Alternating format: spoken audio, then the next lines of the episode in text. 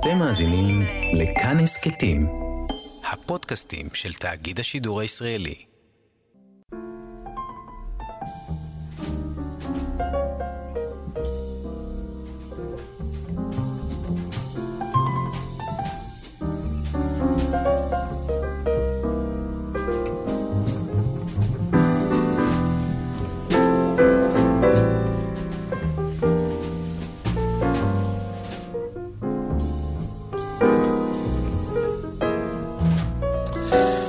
שלום. צהריים טובים. ברוכים הבאים להתבודדות, כאן ברדיו כאן תרבות, באולפן יאיר אסולין ועמיחי חסון.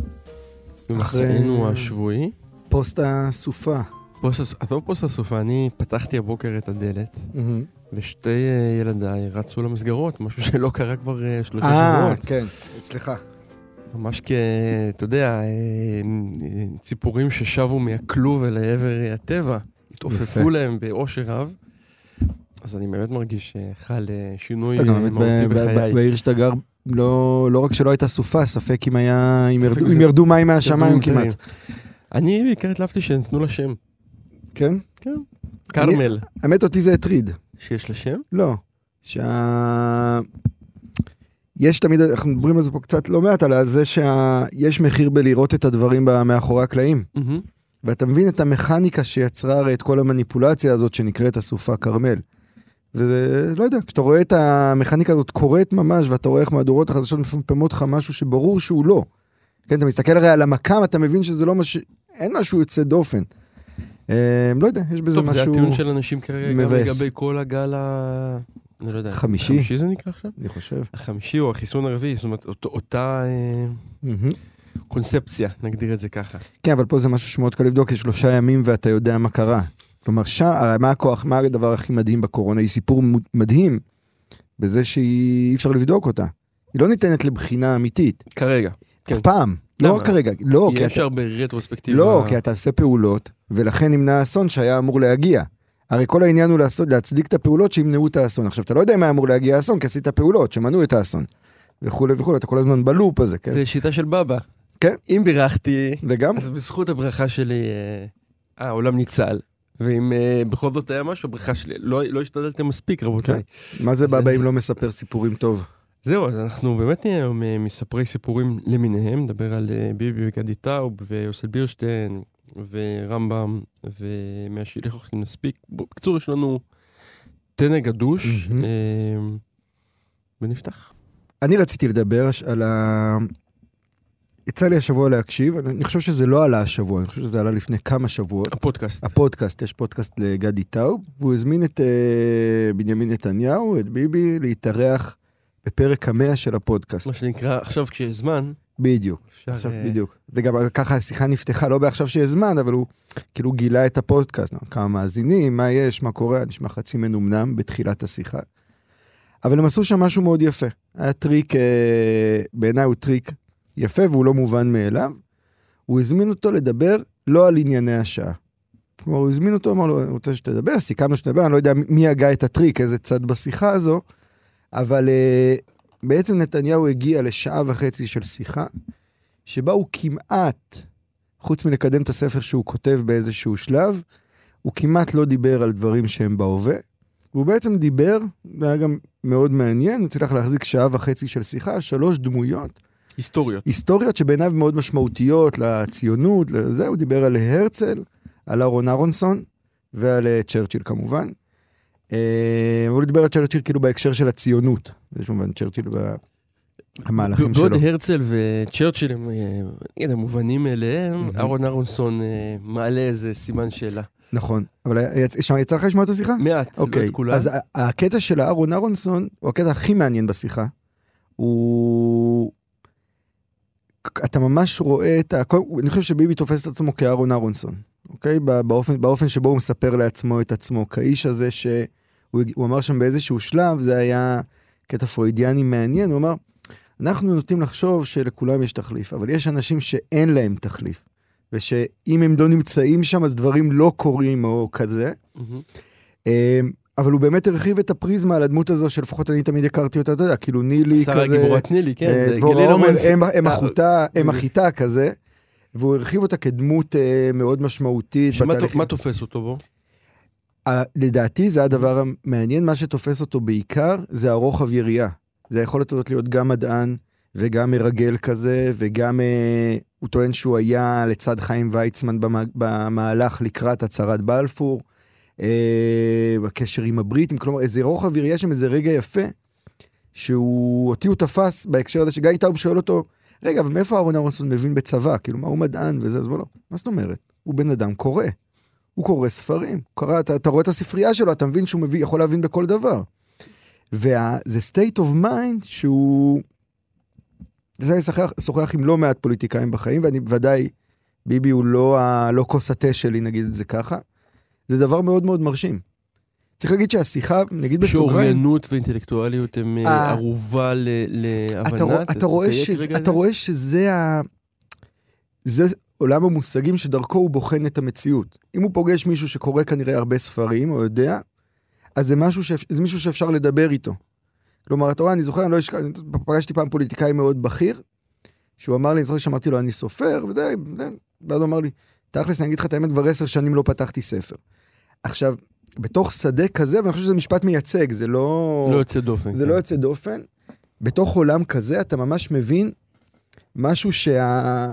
אתה יודע, אנחנו מדברים על ה... הרי ביבי כאילו, שנייה, כאילו נציגה של ישראל השנייה או ווטאבר, לכאורה. לכאורה, אתה מרגיש משהו שה...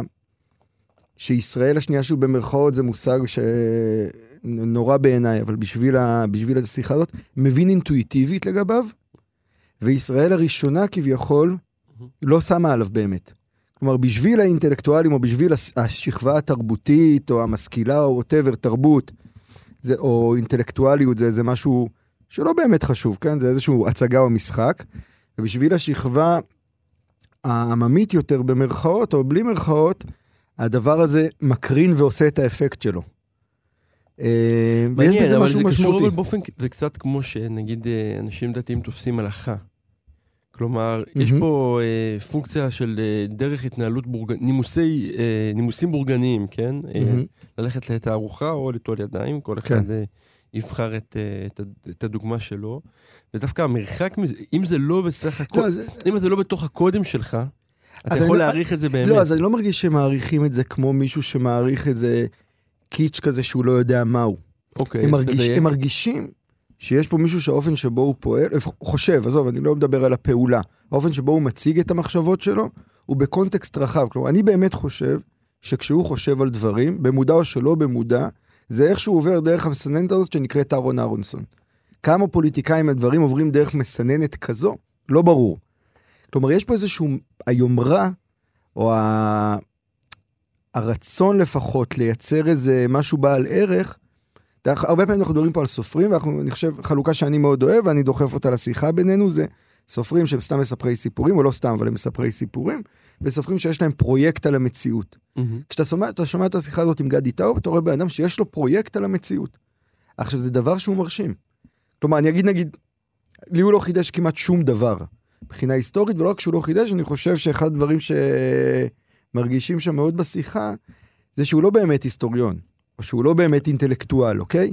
הוא, קר- הוא, קורא, הוא מאלה שכאילו, אתה שומע שזה מישהו שמגיע לזה מכלי שני או שלישי לדבר הזה, הוא מכיר את זה, חלק מספרי ציטוטים, וחלק מביוגרפיות, וחלק מזה, ואיפה זה נמצא בשדה הזה, ועדיין יש איזשהו, איזושהי מסגרת, או איזושהי נקודת מבט, שהיא היא משמעותית, היא משמעותית לפחות לאנשים כמוני שרוצים לנהל שיחה כזו, אוקיי? או שרוצים שהמציאות תתנהל ברבדים האלה, והיא משמעותית לאנשים כמוהו, אתה יודע, אחד הסיפורים היפים עליו הרי, או לא היפים, המעניינים כדי להבין אותו, זה הסיפור הזה שכשהוא הגיע, כשהוא נכנס לליכוד, הוא השקיע המון אנרגיה בלקרוא את חוקת הליכוד לעומק, כדי להבין איך משחקים את המשחק הזה, ואז הוא גילה שאף אחד לא מכיר את חוקת הליכוד חוץ ממנו, והוא עשה המון תרגילים.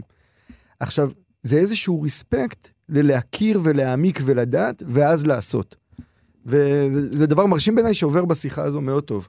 רק אולי אה, אנצל את זה שאנחנו מדברים עליו כדי אה, לשתף אותך במחשבה שהייתה לי השבוע, ראיתי עוד פעם את הסרט של אה, אהרון סירקין על השביעייה משיקגו, על. המשפט. סרט שנמצא בנטפליקס, סרט כן. שהוא ממש מהנה. סורקין, סליחה, מעבר להכל. ואתה יודע, ראיתי את זה בערב, ובבוקר היה שתי עדכונים כאלה, עדכוני, עדכוני טוויטר לייב כאלה מהמשפטים, אחד ממשפט נתניהו, והשני מהמשפט של זדורוב. ועלה לי המחשבה הזאת, אתה יודע, בטווח של נגיד עשור מהיום, מישהו ירים את הכפפה וינסה לייצר הרי סרט גם מזה וגם מזה. Mm-hmm. ובעוד uh, שיש אצל זדורוב, יש לך באמת דרמה. בהגדרה, כולל השינוי עכשיו שכאילו... Uh, שהוא באמת סיפור. כן. לראשונה מזה 15 שנה, מישהו מסתכל אחרת על, ה, על הדבר הזה, ואני אגב חושב שלא מנסיבות uh, של פופוליזם. השופ... לפחות מה שאני רואה כן, כרגע... נראה אצל- שיש איזה ניסיון לברר את הדבר. כן, כאילו מישהו שבא ואומר, אוקיי, בוא, בוא ננסה את הדרך הזאת, וזה זה כשלעצמו, אה, אגב, דבר גדול בעיניי, מהמם. בתוך מערכת המשפט שלכאורה לא מסוגלת לעשות את זה, ואגב, הריאיון הבוקר עם אה, מני מזוז כן, בארץ, כן. שאומר את זה בכל מיני דרכים אה, שונות ומשונות. כן, it's long- עוד לא נגמר המשחק כן. הזה שזה, אבל כן, נכון. לגמרי. אבל בסוף, כאילו, מה ש... הדבר המתסכל, כאילו, במשפט של ביבי בסוף, מהמם. הוא שהוא לא מצליח להיות משפט עקרוני. לשני הצדדים, גם לצד ש... של התביעה וגם לצד של ההגנה. נכון. כלומר, אחד המהלכים הכי מעניינים אה, בסרט אה, אה, על השביעייה משיקגו, אנחנו מדברים על המהומות שקרו אה, בוועידה הדמוקרטית ב-68, אבי הופמן ו- וחבורתו, היא שכל אחד מהצדדים, גם ההגנה וגם ה- ה- אה, התביעה, מנסים להפוך את זה למשפט אידיאולוגי, נכון. ולא לטבוע בפרטים. במובן מסוים זה משפט שהפרטים לא מעניינים. כולם עושים שימוש בפרטים כדי להגיע לאמירה, וכאילו אצל ביבי זה התחיל ההפך, והתחיל- כל אחד מהצדדים בא באמירות מאוד מאוד גדולות, לכאורה, על איך דברים צריכים לעבוד או לא צריכים לעבוד, אמירות אידיאולוגיות, אמירות תשתיתיות, חוקתיות, וזה מתמוסס על פני, לא יודע, אוסף פרטים. אני- חושב שהניתוח שלך באמת מבריק במובן הזה שלדעתי זה בדיוק שיטת, זה ההגנה. להפוך את זה לפרטים. זה ברור. כי ה... הרי כל הכתב אישום הזה בנוי על הרעיון שגם אם יש פה דברים שהם עוד לא נשפט, נשפטו עליהם אף פעם, ברור שהם לא בסדר, אוקיי? ברור שיש פה זה תן וקח, ברור שטה טה טה טה טה. אומרים, לא, בואו נפרק את זה, בואו נראה מה בדיוק, מה עומד מאחורי הדברים. ואז אתה נשאר עם רכילות ממסדרונות וואלה, וזה לגמרי. מבאס. לגמרי. אני רק אגיד בינתיים, כשאתה פותח את, ה, את הספר של יוסל בירשטיין, שאתה רוצה לקרוא ממנו, הרסתי לך את הכניסה, את עשיתי, הכניסה כן. הדרמטית, כן, זה היה כמו שאתה אוהב, אבל רק ראיתי שאחרי זה שמת שלמה ארצי. נכון. והשבוע התברר לי דבר שהוא ככה, לא יודע, הוא נגע, נגע לי באוזן הפנימית, ששלמה ארצי בגיל 20 היה בן זוג של שושנה דמארי. באמת? ידעת את הדבר הזה? כן. וה... ליבי הולם, אני חייב... אני אומר, זה כאילו אפרופו השיחה שלנו משבוע שעבר, משהו, הילד פלא כן. והאי, וזה מעניין כאילו איך ה- איך המציאות מתהפכת ומעצבת. דברים. אגב, ה- ה- אני חושב שזה נורא מעניין הדיון שנוצר סביב הסרט הזה. אה, איזה דיון נוצר? זה ככה אולי, הוא איכשהו חמק ממני החימוק. אה, בעיקר לשאלות שדיברנו עליהן פעם שעברה, של אה, מה בעצם קרה שם. כלומר, Mm. האם יש פה מישהי, האם יש פה אמירה פמיניסטית מאוד מאוד אה, גדולה של מישהי שסירבה לשחק בקודים של העולם הזה, והציבה את הקריירה אה, מול המשפחה כן. וכולי, או ההפך, או האם יש פה טרגדיה של מישהי שלא הבינה. שאי אפשר לשחק את המשחק הזה, שהעולם הוא, שיש סוף מאוד פטאלי לדרך שהיא בחרה בו, ובאמת הסוף שלך מהמם. כלומר, זה בעיקר באזורים דווקא של, אה, אתה יודע, מגזינים אה, של, לא של תרבות, אלא של חברה כזה, חברה ויחסים, כאילו זה, זה נושא שעלה, ואני ככה עוקב אחרי הדיונים. מעניין. אני כאילו, לי התשובה ברורה, אבל אוקיי. נו, אז. תגיד אותה. אה, אני חושב שדיברנו על זה פעם, אני חושב שהאופציה השנייה פה היא ברורה, ברור לי שזה משם. כלומר, ברור שה... נגיד ככה, אני, חושב, מאז ומעולם חסיד מאוד גדול של המאבק הפמיניסטי, אני חושב שה blind spot שלו, זה שהוא לא מודע לה, להרבה הקשרים סוציולוגיים אחרים, ומשאיר הרבה לוחמים נטושים בקרב. לוחמות. לוחמות כן. נטושות בקרב, נכון. אוקיי, אבל עכשיו בכל זאת אה, יוסל בירשטיין. נאספו מליצי יושר אחדים להמליץ לפני המשיח העומד לבוא, שיתגורר תחילה זמן מה בביתי. כל מליץ יושר מתרכז בתכונה אחת שלי, כדי להסביר מדוע אני ראוי לכך. כל זה מתרחש במגרש רחב ממדים, גדוש אנשים, שכל אחד מהם עסוק בעצמו. הנואם הראשון פותח ומצביע עליי, ואני, ואומר שאני ראוי לכבוד הזה, כיוון שהייתי ילד עני. אני מתערב ואומר, להיות עני זה לא תכונה. מליץ היושר עונה, אבל הרעש מסביב גובר, ואני לא שומע את תשובתו. זה חלום של יוסל בירשטיין. חלום, ו- ובחלומותיו נוכחים אצלנו ב- כן, במסע הזה לאורך השנים. לגמרי. ואני מזכיר אותו כי זה יום, יום השנה שלו. אה, ואני חוזר עליו מדי פעם. אה, והאמת היא שעם השנים אני כאילו אוהב אותו יותר. ת- תגיד כמה מילים על האהבה אז- הזו. אז אני חושב שאם עושים איזה מין... אה, בדרך כלל אוהבים לראות את אה, בוירשטיין כמישהו שעדיין על הקו. כלומר, אה, לקח את התשתית ה- היידית של השטטל, של העיירה, ופשוט המיר אותה בקיבוץ. זה אגב, באמת, אה, לדעתי הרומן הראשון שלו זה הרומן הראשון והיחיד שנכתב על הקיבוץ ביידיש, כן. לכתחילה, ולא, ולא תורגם אחר כך מעברית כמובן. אה, או לעיירת פיתוח במקרה שהוא הופך את אה, נצרת עילית, או ירושלים, שכאילו במקום הסיפורי, אה, אתה יודע, אה, דוב נוב כאלה שקורים ברכבת מוורשה לביאליקסטוק, הם פשוט קורים אה, בקו 62 מ- של אגד. ב- בקיצור, עזב את העיירה, אבל העיירה לא עזבה אותו. ו- ו- בדיוק, ו- והתשתית אותו והשפה שלו, והוא גם, אני חושב, מהבודדים שהמשיך לכתוב בשתי השפות ממש עד מותו, כלומר. אה, באיזשהו שלב עברית הופכת להיות יותר משמעותית, אבל הוא כל הזמן נע בין... בין- נע, בין- נע ביניהם. ו, ו, וזה נכון, כלומר, אני לא, כמובן לא הולך לשבור את, ה, את הדבר הזה. אבל אני חושב שמה שהכי תופס אותי פה, וזה משהו שלקח לי זמן להבין, היא שזו ראייה מאוד צרה של הדבר הזה. כי מכל, ה, מכל התחנות שלו, ואם נגיד זה מתחיל מהשטטל ובאמת ממזרח אירופה ועובר לאוסטרליה ולמלברון, לא אוסטרליה של זה מהמם. מרחבים כפריים. ואז לקיבוץ בעמק יזרעאל עם אה, להיות רועה צאן, ואחר כך להיות פקיד בנק בנצרת עילית או בטבעון, אני כבר לא זוכר, כן. אני כנראה מבלבל את הסדר. ואחרי זה ירושלים, הספרייה הלאומית וסיפורי אוטובוסים.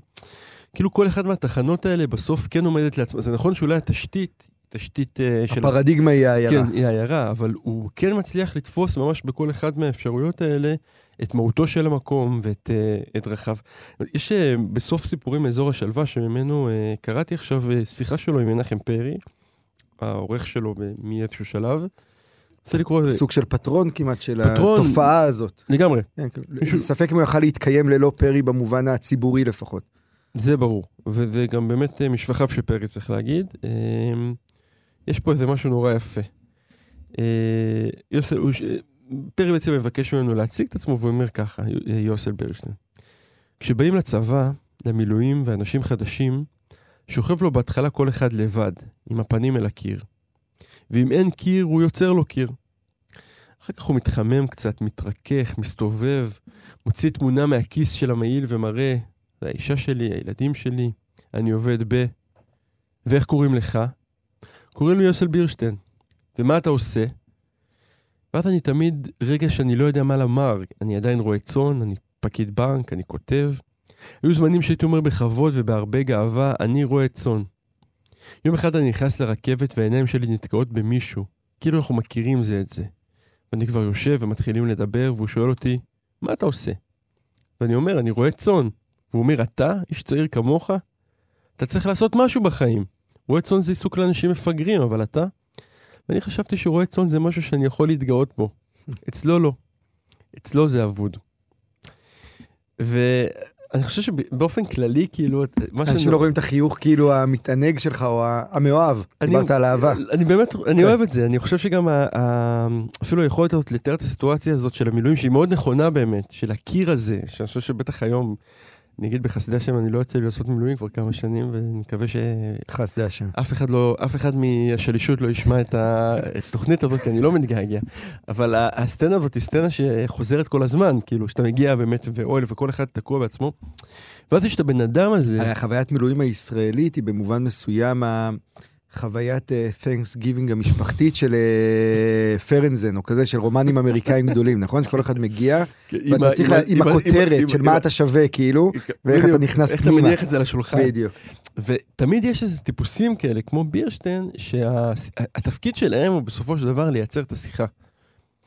וזה משהו, אני חושב, יש תמיד את הדיון הזה, דווקא פרי הוא בעמדה מפתיעה בצד השני של הדיון, אם אנחנו כבר העלינו את השם שלו, של האם הסיפורים האלה מומצאים, האם יש להם Mhm. תכלית אמיתית. די ברור שרוב הסיפורים מומצאים, כלומר אין פה, בעיניי לפחות, אה, אני לא חושב שבאמת, אה, אתה רואה אגב, לא, לא מזמן קראתי משהו ישן שלו, ויש שם איזה אפיזודה, ואחר כך קראתי אותה פה בסיפורים רוקדים ברחובות ירושלים. אותו סיפור, רק שפשוט עשה את הטרנספורמציה לעיר אחרת, מדינה אחרת כן. ולשון אחרת. הסיפורים נעים, זה לא הנקודה. זה קצת כמו הבעל שם טוב, כלומר, כאילו, סיפורי הבעל שם טוב. האם את- אם אתה לא יכול להאמין בזה, אתה אפיקורוס, ואם אתה מאמין בזה, אתה אידיוט. אה, זה קצת... אני- חושב שמה שאתה אומר, עובדתית אולי הם מומצאים, אבל מהותית זה הוא, זה הוא. אחד ואחד מה- מהסיפורים ממש. זה כאילו, לאחרונה קראתי... התפרטות שלו כזאת. כן, כן, כן, אומר, זה ממש... פעם קראתי, לאחרונה, לא מזמן, זו שיחה עם א' ב' יהושע, והוא אמר שהדבר הכי, שהכי מאפיין אותו זה שיש לו כוח דמיון מאוד חזק. וחשבתי לעצמי שכאילו, באמת יש סופרים שהכלי שלהם זה כוח הדמיון, ויש סופרים שהכלי שלהם זה דווקא היכולת הזו. להסתכל פנימה, כן. לא לדמיין, הכאילו לדייק את עצמך גרוסמן, כמה שאתה כן. יותר דרך הדבר הזה. וזה סתם, זו הבחנה מעניינת כזו, כי כאילו, לא, ספרות היא לא רק על דמיון, היא על היכולת לחקור את המציאות פנימה. אני רציתי לדבר על אה, ספר שיצא ממש לאחרונה של אה, אנה מריה יוקל, שהיא דמות אה, יהודייה, גרמניה, פסיכואנליטיקאית, מהדמויות האלה של ירושלים, אבל, אבל אני לא אדבר עליה היום- הש- אוקיי. השבוע, כי אנחנו קצרים בזמן קצת, ובדרך, לא בדרך לפה, בתפילה בבוקר, מישהו זרק שזה, היום זה היארצייד, ההילולה של הרמב"ם. ו... איזה איזה משפט נפלא ו- ו- ובלתי אפשרי, ההילולה של הרמב"ם, כן. אבל הוא הרבה יותר מדויק מהיארצייט הרי, זה כן? נכון. כלומר, זה ה... יום זה- פקידתו, יום פקידתו של הרמב"ם. זו הבדיחה הידועה הזו שיושבים שני ליטאים ומתווכחים מה הרמב"ם אמר, ואז מגיע איזה מישהו עם אה, תרבוש וגלביה ואומר להם, נדמה לי שזה האופציה השנייה, אז אומרים, מה הפרנק הזה מבין ברמב"ם? כאילו, כן. זה היה הרמב"ם. אה, אה, אז חשבתי על זה שאנחנו, אני רוצה לדבר על הספר הזה שנקרא תמציות, ואנחנו נדבר עליו שבוע הבא בעזרת השם, אבל אה, חשבתי על זה שאנחנו כאילו אף פעם לא דיברנו על הרמב"ם. באיזשהו מובן הוא כאילו מסוג הדברים האלה של ה... שהוא גדול מדי מכדי לדבר עליו, או שהוא רחב או מקיף מדי מכדי כאילו לגעת בו בתוך השיח הזה שלנו, שכאילו הסחף שלו זה ליוסיאל בירשטיינים כן. כן. כאלה באיזשהו מובן. ורציתי כן לדבר עליו, ורציתי להקריא רמב"ם. עכשיו אני אקריא את הרמב"ם, אה, אני אקריא מתוך מורה נבוכים, שהוא אגב, כמו שהרמב"ם גדול מדי ככה, זה המניפולציה הרי שעשו גם למורה נבוכים עצמו, והעלו אותו יותר מדי למעלה. אה, כדי שלא יהיה אפשר באמת אה, לגעת בו. אבל אני רוצה אה, להקריא, אני מתלבט אה, אם להקריא את הכל, אבל אני אקריא את ההקדמה שהוא, או מה שנקרא צוואת מאמר זה, זה הפתיחה של מורה, חלק מהפתיחה של מורה נבוכים, החיבור הפילוסופי הכי גדול שלו.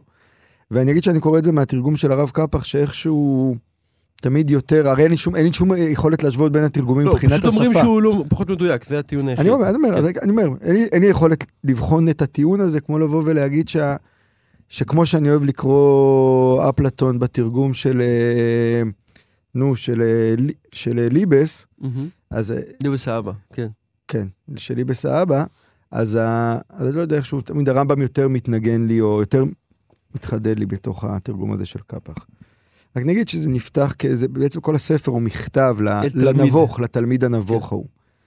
אה, נקריא ככה, כמה קטעים, באמת לעילוי נשמת הרמב"ם. אם תרצה להשיג כל מה שנאמר בו עד שלא יישמט לך ממנו מהומה, תאם פרקיו זה עם זה, מדבר על הספר שלו, ואל תהי מטרתך בכל פרק להבין כללות עניינו בלבד, אלא גם הבנת כל מילה שנאמרה בו דרך אגב, ואף על פי שאינה מעניין הפרק. כי מאמר זה לא נאמרו בו הדברים איך שנזדמן, אלא בדקדוק רב ובמשנה דיוק וזהירות מגרימת טעות בהבנת דבר קשה. ואין דבר שנאמר בו שלא במקומו, אלא כדי לבאר עניין מסוים במקומו. ואל תעיין בו בקליש... בקלישאות, כי אז תזיקני ולא תועיל לעצמך. אלא צריך אתה ללמוד כל מה שצריך ללמוד, ועיין בו תמיד, והוא יבאר לך רוב הדברים הקשים שבתורה שהם קשים לכל משכיל. והנני משביע בהשם יתעלה את כל מי שקרא מאמרי זה שלא יפרש בו אף מילה אחת, ולא יבאר לזולתו ממנו אלא משהו מפורש בדבריי. מי שקדמני מחכמי תורתנו המפורסמים. זה אבל- מדהים כמה הוא מודע לאפשרות המניפולטיבית לגמרי. של עצם הלימוד של הספר. אני מקריא את זה כדי להגיד על זה משהו בסוף, אבל ה- ככה, אפשר להמשיך. אני חושב שהדבר הכי מדהים אצל הרמב"ם, זה אפרופו מה שדיברנו קצת על הפרויקט מקודם, להבדיל לזה, זה שהוא מודע שהספר שלו הרבה יותר גדול מהספר שלו. כלומר, שספר, או שטקסט, או שמהלך רעיוני, הרבה יותר גדול מה, מעצם מה שאתה אומר בו. ולכן הוא כל הזמן מנסה לשלוט בנרטיב. ובעצם כל הספר הזה הרי מתחיל ב... בהבנה שהעולם הוא נרטיב. זה בעצם הפרק ב' של מורה נבוכים, זה השאלה הזאת, מה העונש הגדול שהאדם קיבל. זה המעבר הזה לעולם של נרטיבים, נגיד אם עכשיו נפשט את המהלך שם שהוא עושה. ונתרגם אותם. כן, נתרגם אותם לעולם של נרטיבים, עולם של אה, נורמות, של אה, פרדיגמות וכולי.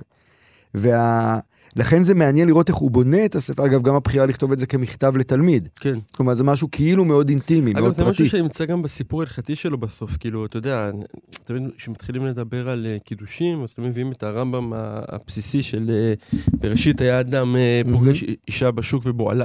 כאילו, האפשרות לספר רגע את הסיפור מה- מאיך זה התחיל, כאילו, מה היה ולאן הגענו, ולא השמטה של זה, כאילו, הסיפור לא מתחיל מהרגע שבו... אה, משה יורד מהר סיני או אברהם מגיח, אלא יש כאילו עולם שנוהג כמנהגו, ואז יש פה איזה טוויסט. לגמרי, ואני חושב שזה ממש, ה... אני כאילו הרבה פעמים עושה לעצמי את התרגיל הזה, של לנסות לקרוא את מורה נבוכים גם כספרות, כסוג של רומן. וואלה. כי, כי הרמב"ם כותב זה- את זה עצמו, עובד לך? אני חושב שזה עובד מצוין, כל- אני חושב שכל הפתיחה לא הזו, לא- כל הפתיחה הזו היא. חלק מהמניפולציה של הרומן, זה מכתב, והוא גם מסביר לך איך לקרוא את המכתב הזה, והוא אומר לך גם שכל מיני דברים שנאמרים כדרך אגב הם חשובים לאיזשהו מהלך מסוים, כלומר הוא כבר מכניס אותך, בשונה מעיון שאתה קורא אותו כדי להבין את הרעיון, פה הוא אומר לך, אל, תשק... אל תחפש איזה רעיון כללי, כל דבר פה הוא משהו, זה ממש תודעה של רומן. כן? ואז כל הדבר הזה, כל הפרויקט שלו משתנה. כלומר, פתאום אתה מבין, אתה, זה בשונה לדעתי, אני חושב, נגיד, מקריאות כמו של מיכה גודמן זה, שרוצים בעצם לזקק איזה... כן, גם שהם יכולים לנסות לעשות סדר בתוך... אני אומר אה, שבדיוק, רוצ... הרי הם בעצם חוטאים בדיוק לדבר הזה, לה- להזמנה שלו לשקוע פנימה ולהתעטף בתוך הטקסט. הוא כאילו, אני חושב, אני לא מכיר הרבה טקסט, אולי אגוסטינוס או כזה, אבל אין המון טקסטים מהתקופות האלה שמזמינים אותך להתפלש בתוך טקסט ולחוות אותו יותר מלהבין אותו, שזה בעצם מה שהוא אומר. זה מאוד מאוד מעניין, אני חושב שזה ספר מאוד חשוב למי ש... הדברים המפתיעים מתעניין ברמב"ם, אגב, אולי ספרות. ועם זה באמת אה, נצא לשיר, שבאמת כל אחד יש לו הרמב"ם שלו. אני. חושב שאחד הדברים הכי מוזרים זה שאתה פוגש אה, דמויות, סתם, תחשוב אפילו על חב"ד. רמב"ם הוא אחד מיסודות אה. הלימוד בחב"ד, והפער הוא, הוא, הוא מטורף, כלומר אין דרך כמעט אה, לגשר עליו, ואי אפשר לוותר על זה.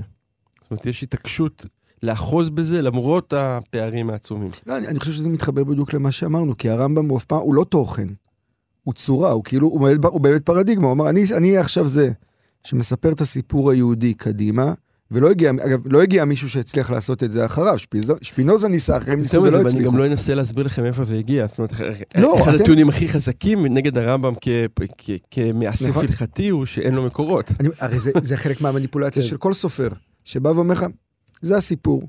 זה, זו הקלה, אוקיי? take it or leave it, אני מציע לך פה כן. עולם שלם עם זה אסוציאציות, לא יכול להסביר רגשות כמה וזה. אני שונא את הביטוי הזה. נכון, לגמרי. אבל זה, לא, זה, כן. זה ממש זה, אבל זה, זה, זה מניפולציה של כל מישהו שמבין שהוא לא רק נותן רעיונות או משהו בתוך הסיפור, באמת בונה סיפור מאפס. פרשת השבוע, פרשת שמות, התחלנו אה, חומש חדש, המון המון המון זמן, באופן. יחסי לתוכניתנו, לא הבאנו פה את מי השילוח, ו- נכון. וספציפית נכון. את הפסקה הזאת לא קראנו פה אף פעם.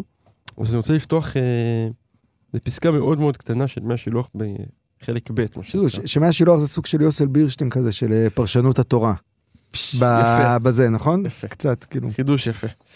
אה, ואני רוצה לקרוא ממש אה, פסקה קלה, הפסקה היחידה שמופיעה בחלק ב' של אה, מי השילוח על אה, ספר, על פרשת שמות, אה, ולנסות קצת להוציא אותה מפשוטה למקום אחר. אה, ימי השילוח מתייחס, רבי אה, מרדכי יוסף ליינר מישביץ מתייחס לפסוק, ויענחו בני ישראל מן העבודה, ויזעקו ותעל שבתם אל האלוהים מן העבודה. וכאן, אה, וזה כבר אה, ימי השילוח. וכאן מתחילה הישועה. כיוון שהיו זועקים מיד, ותעל שבתם, שהתחילה הישועה.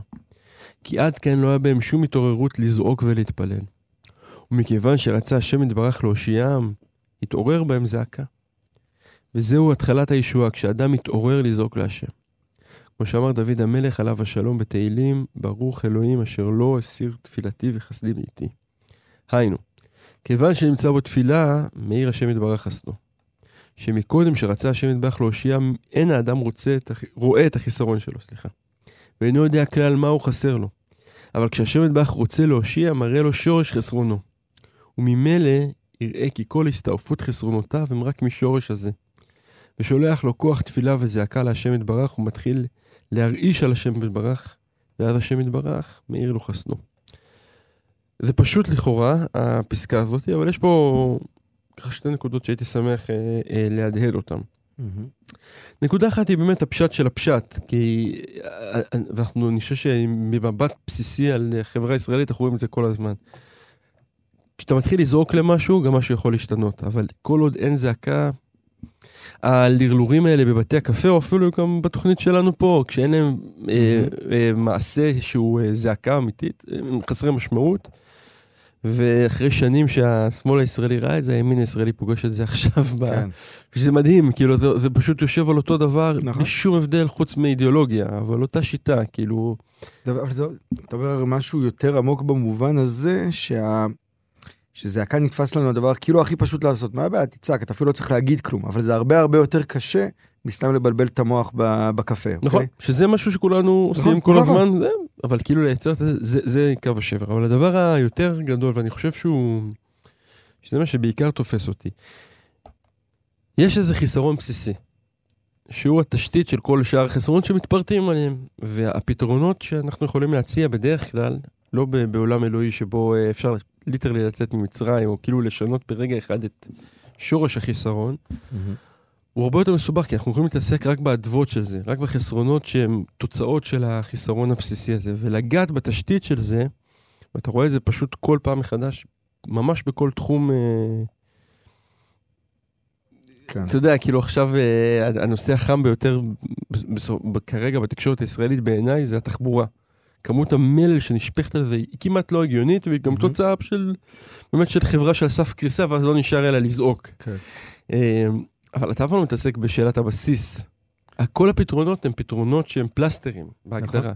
הרי מה זה זעקה? זעקה זה בעצם הסאבטקסט של כל זעקה, זה שיכול להיות משהו אחר לגמרי. כן. כי אחר, אם זה לא משהו אחר לגמרי, זה הדיבור שנגיד אותי הרבה פעמים מאשימים, שאני לא מציע פתרונות. עכשיו, זעקה זה בדיוק לבוא להגיד, אין פתרונות כרגע. שכרגע אפשר לצעוק, ת, ת, תדייק את הזעקה שלך ככה, שבסוף יצמחו פתרונות איפשהו בהמשך הדרך. אבל השאיפ, המשהו, כאילו חינכו אותנו, החיפוש הזה אחרי כאילו רק פתרונות, הוא תמיד מייצר את המעגל הסגור הזה של הדבר שאנחנו מכירים אותו. ואז זה לא צעקה, כי צעקה בדיוק מוציאה אותך החוצה. אגב, גם בפשט תנ"ך, זה הסיפור. נכון. הזעקה היא, היא לא הדבר, אה, היא הדבר כשלעצמו, סליחה. היא לא, היא לא כרגע מביאה את הפתרון, היא, היא מציפה את, ה, את הבעיה. אני אומר, הרי זו האמירה המדהימה של ספר שמות, במובן הזה שהסיפור מתחיל בזעקה. כלומר, עד שהדבר הזה לא היה, אז הם עבדו שם ובטח הם התלוננו והכל היה סבבה. ברגע שהם זעקו גם לקדוש כן. ברוך הוא, כלומר יצאו החוצה, אז היה להם פתח ל- לעבור את השינוי הזה. אנחנו אה, רגע לפני סיום, נודה לנדב אלפרין שערך והפיק, ואני רוצה לסיים בשורה אחת של אה, חלום של אה, בירשטיין. 120 חברי כנסת התבקשו, כל אחד מהם, לעמוד עירום בגיגית מים ולספר על המחלות שלי. אחד אחד הם סירבו. שבת שלום. שבת שלום, בשורות טובות. אתם מאזינים לכאן הסכתים, הפודקאסטים של תאגיד השידור הישראלי.